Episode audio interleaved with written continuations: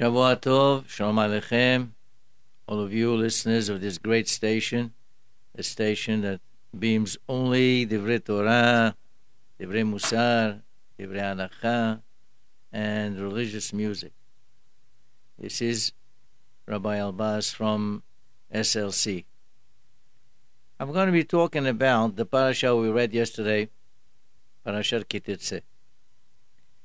First, let me talk about the third passage of the parasha, which speaks about the Ben Sorer Umore, the rebellious child. So the Torah says, Ki yeli ish ben sorer umore. When a, a man has a child that is going off the derech, is rebellious, does not listen, does not listen to his father, nor to his mother, v'iseru They discipline him, they even flog him, and still lo yishma alim, and does not listen. Then the father and the mother, both of them, take him, take him to the elders, and they tell the elders that our son is a rebellious child, doesn't listen to us, he's a glutton, he drinks, he's a drunkard. So, when the evidence is there and it's proven that he is Ben Sorer Umore, then they stone him. They stone him to death uh, relax a little. Relax. I said to yourself, as a child, right? What's going on here? First of all, the case of Ben Sorer Umore never happened in the history of the Jewish nation and will never happen again either. It will never happen. Why? Too many conditions involved before a child can be declared a ben sorer umore, there's many conditions that have to be there, and it's it, pretty much impossible for all the conditions to be realized. First of all, which parents, both mother and father, want to bring up such a case to have their precious, precious child stoned? That knocks out maybe 95 or 98% of any case. Secondly, the child we're talking about has to be between 13 years and 13 years and three months, meaning there's only a three month window there. If he is a Ben Sorer Umore before 13 or after 13 and three months, no good. Nothing. It just does not pertain. So it, it's very, very hard for something like this to happen, and it never did. And it won't happen again. And he, he has to steal money from his father and, and, and buy a, a, a certain amount of food, a certain amount of wine, and a specific kind of wine, not just any wine. And if he happens to eat that same amount and drink that same amount of wine, but he happens to be in a wedding or a, a Brit Milah or something like that, and he's invited, does that's nothing. Doesn't count either. So there are really the conditions uh, are, are so strict that it, it, probably won't happen. It'll never happen, and won't happen. So, question is: So how come the Torah is telling us about the Ben Sorer Umore? So the the the, uh, the common answer is drush v'kabel schar expound on the Torah, regardless what it is, whether it's applicable or not, and kabel you get the reward for it. Just like nowadays, there's no Bet HaMikdash, and we learn halachot kochim, halachot uh, korbanot, and so on and so forth, and that's not uh, applicable nowadays anyway, but drush v'kabel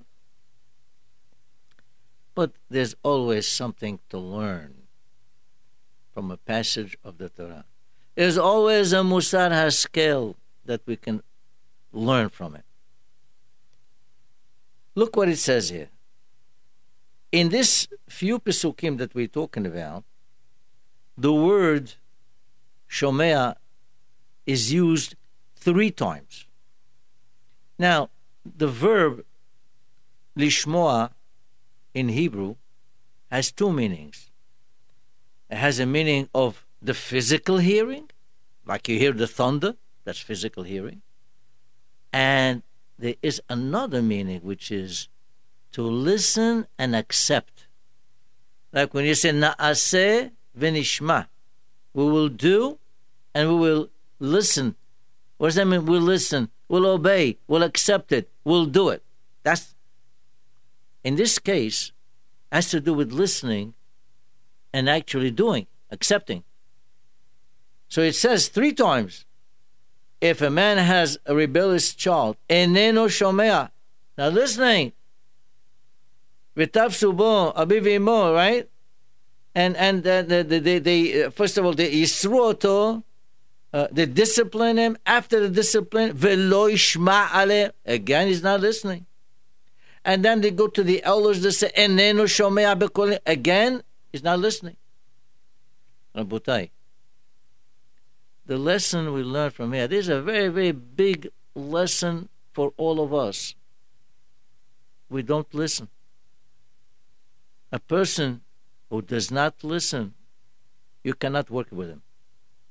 We have a mitzvah, yes, we're supposed to redress a person, we're supposed to rebuke him, we're supposed to try to correct him to come to the uh, right path.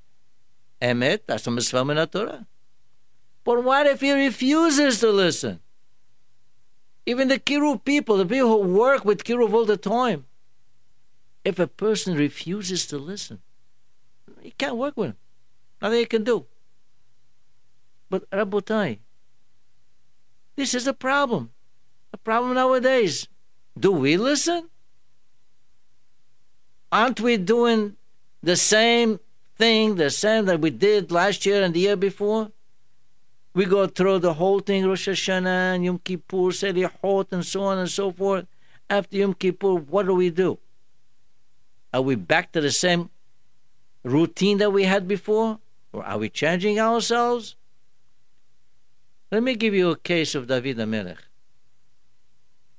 David HaMelech fought with Goliath, right? We know this. Most of us know this story. Goliath was a giant. He had armor from head to toe. And it was very, very hard for anybody to actually try to hit him. Uh, whether it is with a sword or with a, with a, a javelin or whatever, because it is the, the, the iron, got iron armor there. But David HaMelech wanted to fight him. And Shaul HaMelech first wouldn't let him, but David HaMelech said, Don't worry, I can handle it. What did he do?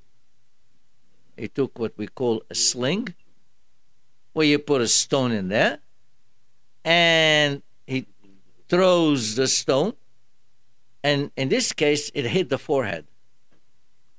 But the point is, the forehead was also protected by iron armor. What happened? A stone is not going to go through iron. The Midrash says that the Borei Olam he struck a um, a deal with the iron only for this time. So the iron soften up for this time. Let the stone go through the and go right into the forehead. And as a reward for suffering for this time, I'm going to give you two mitzvot mitzvah of shahita and a mitzvah of milah. Although milah can be done with a, a sharp stone or, or, a glass or something, but mitzvah mina mubhar is when it's done with barzel. That's the halakha. And you know what? The iron listened. It was told once, soften up, it listened. What about us? we can we be told not once, maybe ten times. Are we listening? What happened to Moshe Rabbeinu? Moshe Rabbeinu alav shalom, Hashem told him, go speak to the stone. He went ahead and he hit it. Instead of speaking, he hit it. Made a mistake. Fine. Oh, so what does Hashem say? Yan lo emantim bi lihakdisheni. See, you did not sanctify me in front of the Bnei Israel. Why? What's the idea? Well, what do we mean by lehakdisheni? What what kind of sanctification are we talking about? Rashi tells us. Ilu dibartem el had you spoken to the stone, okay, and we get the water in front of everybody, then they would say, the people would say, this stone here, shomea, doesn't speak and doesn't hear. Eno he doesn't need, it's a stone, doesn't think anything has no sechel, no nothing. Mekayem diburo shel makom. One time, it would be talked to do, to perform a command, one time, and he will do it. Kalvahomer anu. How much more so us? Us meaning people. We have our head, we have understanding, we have sechel. You know, we, we have feelings. How much more so we should learn. And if we listen, then we'll be, at least once we listen, accept something, then we'll be able to do it and perform it. Listen, even in in in in in, uh, in plain life, if God forbid a person commits a burglary, yeah, commits a burglary. He, he, he breaks a, a window in a store, goes in, steals, whatever. Goes to the judge. The judge, before uh, giving a sentence, the first thing you look, you look at the record. Is this a first offense? If it's a first offense, the judge is lenient. Oh, okay, it's the first time, fine.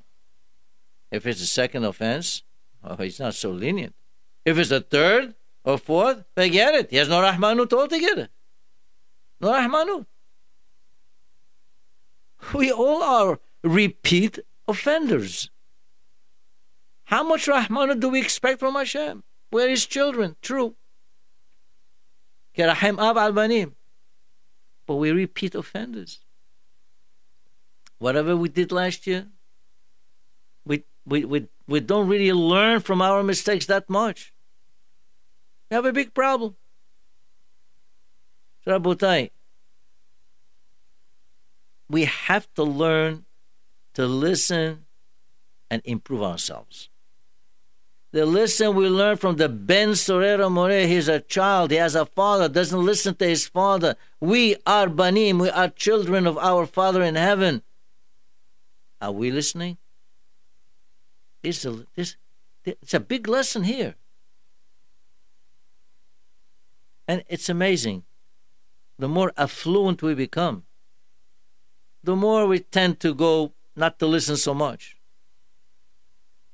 Nowadays, we have a lot more time than we ever had before. A hundred years ago, people didn't have as much time as we do now. Everything is with push of a button. Right? But this is the work of the Yetzer We have to understand the Yetzer is going to be after you all the time. It's going to try to be machshil you. It's going to try to trick you and to trap you into making a sin. Okay, so what do we do with the Yetzer Hara? Uh, now we go back to the very beginning of the parasha the parasha says, talks about kitetze lamilhama al oibecha. And he's talking about the Yifat To'ar, the beautiful woman. By the way, she doesn't have to be beautiful. As long as the per- the soldier desires her, she could be ugly, it doesn't matter.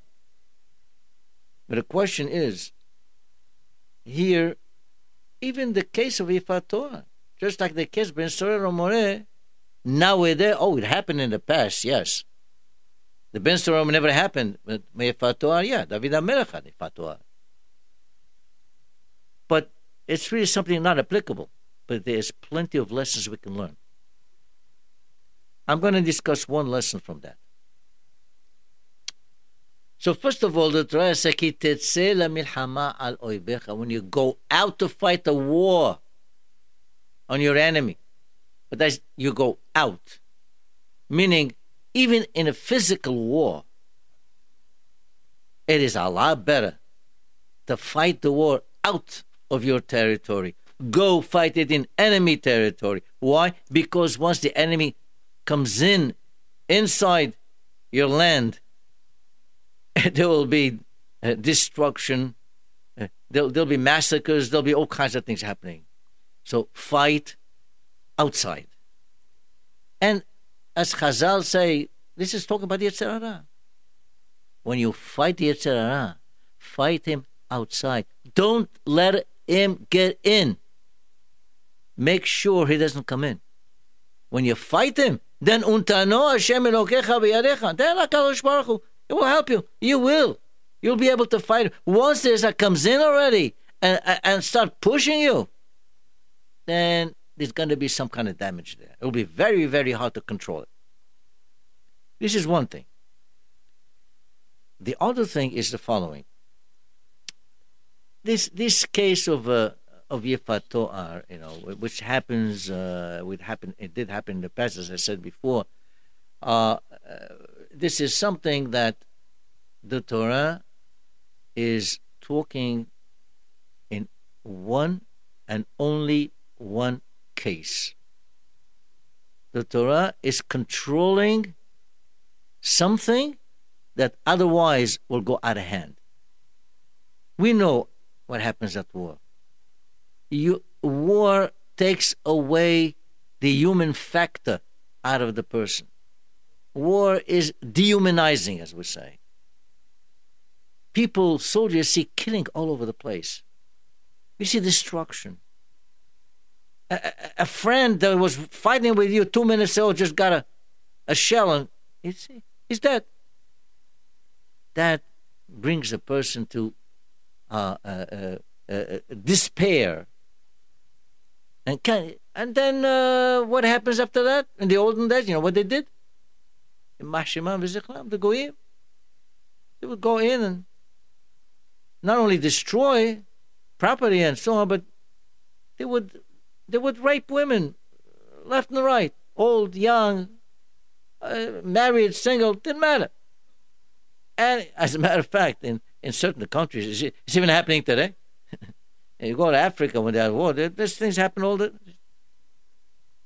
In Mashimu Saddam Hussein, when he invaded uh, Kuwait, his soldiers had absolutely no morals whatsoever. They were crazy. And he knew it. He sanctioned it. No problem. He didn't have a problem with that either. The Torah is saying, Rabotai, this thing here of Yifat To'ar is only one case that the Torah is giving a leniency towards the Yetzer No other case whatsoever, regardless of the situation.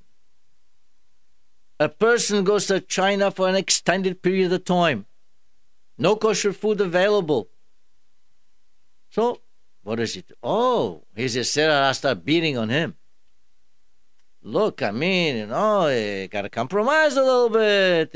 no food. Oh, you, want, you want to starve, and you have to do business. You got to keep your mind healthy. This, that, all, all kinds of things. He has plenty of ways to trap a person. No compromises. No leniencies. That we learn from the Fatah. Only here, only in one case only, the Torah is saying it's fine. It, actually, it's not fine. It's just a, a, a leniency uh, that is given because of the Yetzer Hara. As a matter of fact, even people that go to China, Thailand, this, that, they stay away for one month, two months. I don't want to expand on this, but we all understand that there are many other compromises that they find. There are many temptations nothing, nothing can be done.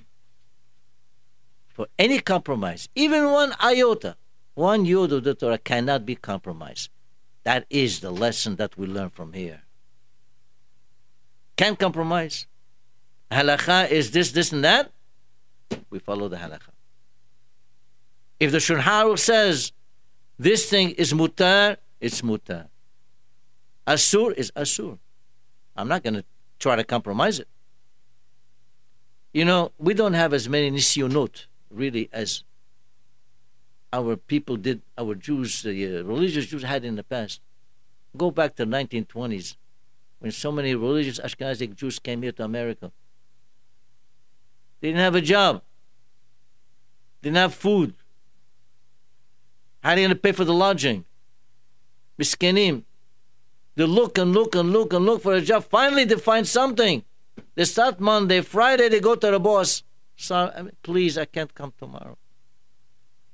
What do you mean he can't come tomorrow? If you don't work Saturday, then he don't come at all. Forget about it. That's it, finished.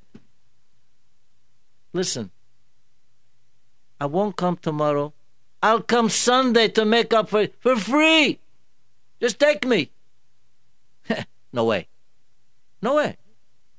This is, we're open tomorrow. You come, you don't come, out. Imagine that kind of nisayon when you have a wife and children and you have to fight somehow to, to get something in order to feed your, your, your wife and kids, your family. Imagine what kind of nisayon that was. And they stood up for that nisayon. They did not make compromises, Rabutai. The Torah is saying this is one case where there is some compromise, only the fatwa, nothing else. That's the lesson we learn. Well, this is now, Rabotai, Chodesh Elul, Chodesh Arahamim. Let us commit ourselves to a new set of rules. Let's commit ourselves to listen our Hachamim. We learn from the Ben Sorer who did not listen. Let's learn, commit ourselves to listen, accept, observe the laws of our cherished Torah as it, it is taught to us by our Hakami. And if we follow that, we follow the rules as our Hakamim Shurhanu tells us. Be'ezat Hashem will be zoche to ketiva v'hatima tova l'chaim tovim u'shalom. Amen. Kinirason. Rabutai, again, I just want to uh, let you know how much I I support 100% uh, this particular station, and the station has to keep staying on the air. Uh, a lot of benefit both for the adult and for the young in every way. And anyone that can make some contribution, please do so. At the same time, let me remind you that we have a beautiful ballroom in our synagogue. Those who haven't seen it, please come. You'll see you'll be pleasantly surprised. And if you have any any simha, please call us. We'll be able to accommodate you.